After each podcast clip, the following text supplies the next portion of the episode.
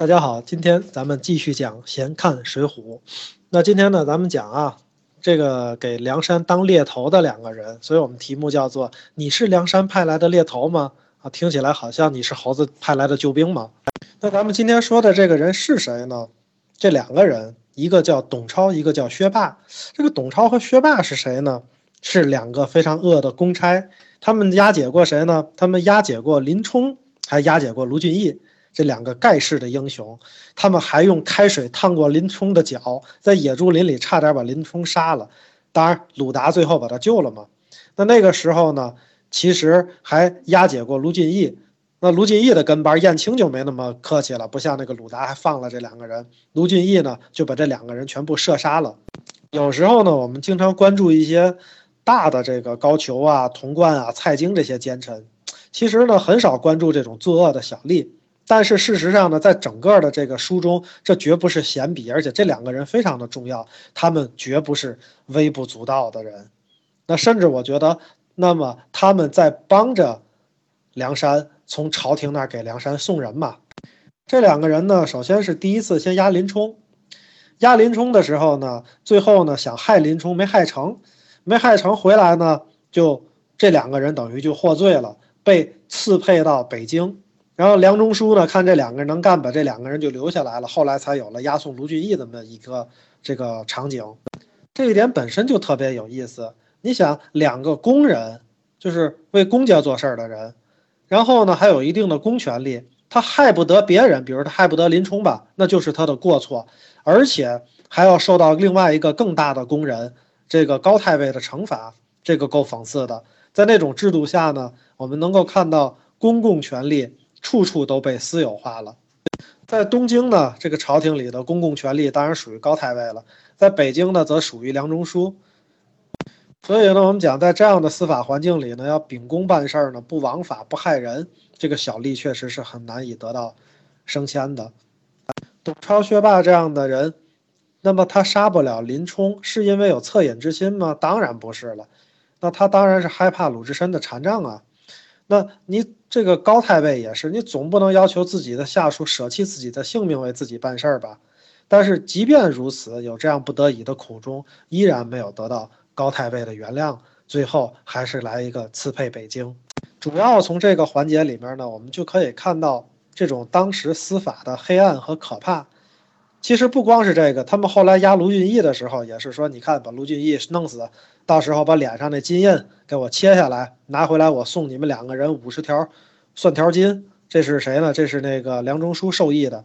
再有呢，你们弄一套文书留在这个司库房里面，我自理会。什什什么是文书啊？就是描述那个卢俊义怎么死的嘛，对吧？好歹编一个借口就好了。生杀予夺的权利完全操纵在任何一个办案的。人的手中，那这样的小吏呢？事实上地位不高，收入不高，但是呢，确实他们拥有着非常大的公权力，而且呢，他们做事的风险非常的小，他们弄死一个人只需要动得一张文书留在私库房里，那就可以了。到时候呢，怎么去解释林冲的死？怎么去解释卢俊义的死呢？那太容易了，对吧？比如说说这个卢俊义有这个。什么抑郁症是吧？包括呢，啊，害怕他赐配之苦，颠沛流离，对吧？受不了路上那个罪了。然后呢，比如说呢，说他觉得妻子管家背叛他，自己实在是忍辱，想撞树自杀，是吧？什么心脏病发作呀，染上风寒啊？我们今天不也有躲猫猫，还有什么洗脸洗死的，对吧？这个我们就不多说了。自杀和暴病身亡这样古老的开脱理由。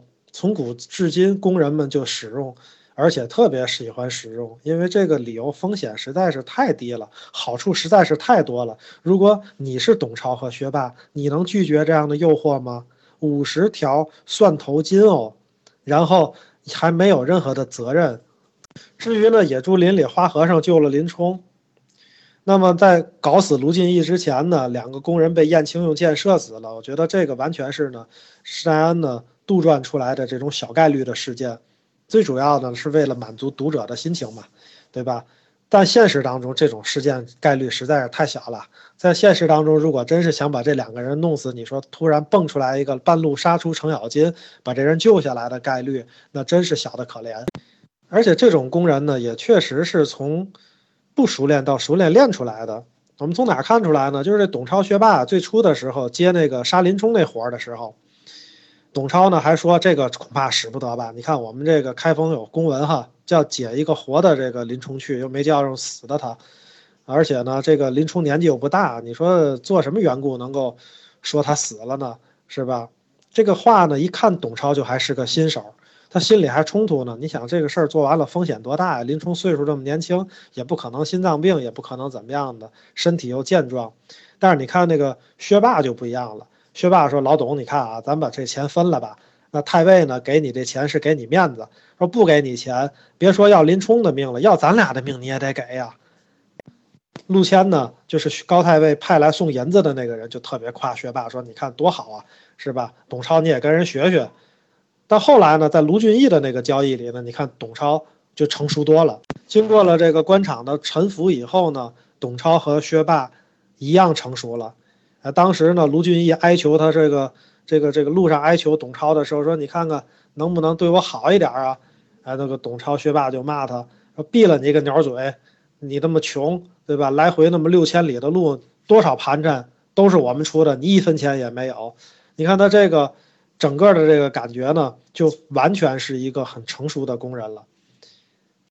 因为我们可以对比啊，对比什么呢？对比宋江，你看他到江州的过程当中，全是银子开路啊。”武松虽然杀了潘金莲、西门庆刺配，但是一路上把别人送给他的钱都送给押解他的那个两个那个公差了。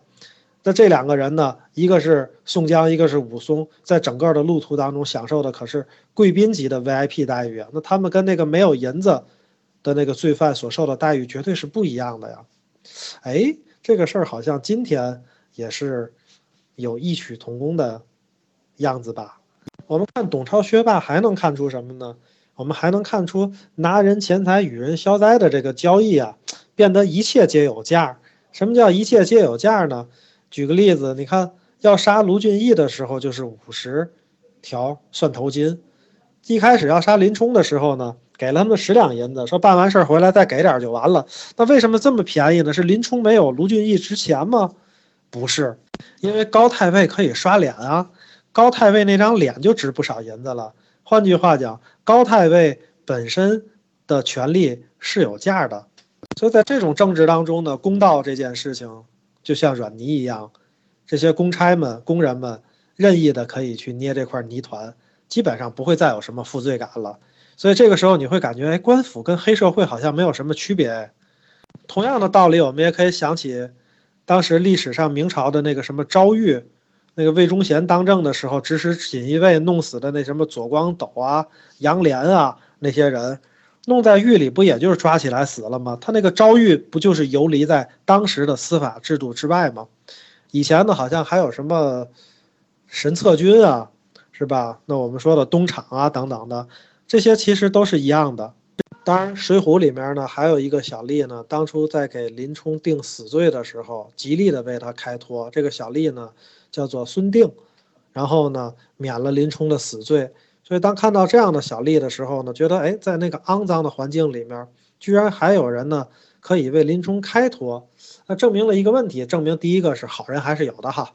当然呢，证明了另一个问题，那其实就即便在那样的一个恶劣的环境里边，一个人自己还是可以选择的。换句话讲呢，就是说当日本兵打过来以后。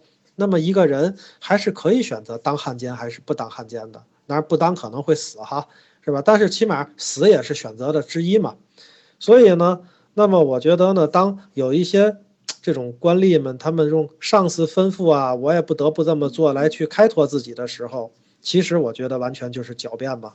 这样的狡辩呢，其实是根本不值得同情的，因为你是有选择的。另外呢，有意思的是，董超和薛霸押的这个一个林冲。林冲是梁山伯之始，当时林冲上梁山是第一个人。卢俊义他们押的下一个人，卢俊义是梁山伯之中，一始一终都是由董超跟薛霸两个人然后押送的。这个可以说作者笔墨呀，用的非常的到位。第一个呢，逼上梁山的是一个敬业的禁卫军教头；第二个呢，最后逼上梁山的那个卢俊义呢，是一个社会精英。连这两个人都被逼上梁山了呢。其实我们有时说，你看本分守法的人没理由去做强盗，但是就在那样的一个社会里面，本分守法的人，他良民做不得，又有人陷害他们，他们只能去做强盗。所以呢，施耐庵在这点上呢，利用董超和薛霸这两个人做这样的押送的人，把第一个和最后一个人逼上梁山，绝对不仅仅是为了增加戏剧的效果，这绝对是叫匠心所在啊！因为董超和薛霸真正是纲纪坍塌、法律破败、官吏昏庸的朝廷的象征。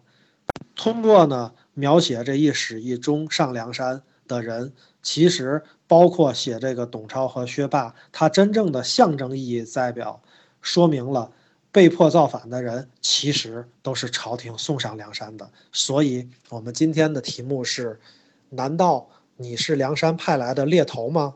今天我们就讲到这里，谢谢大家。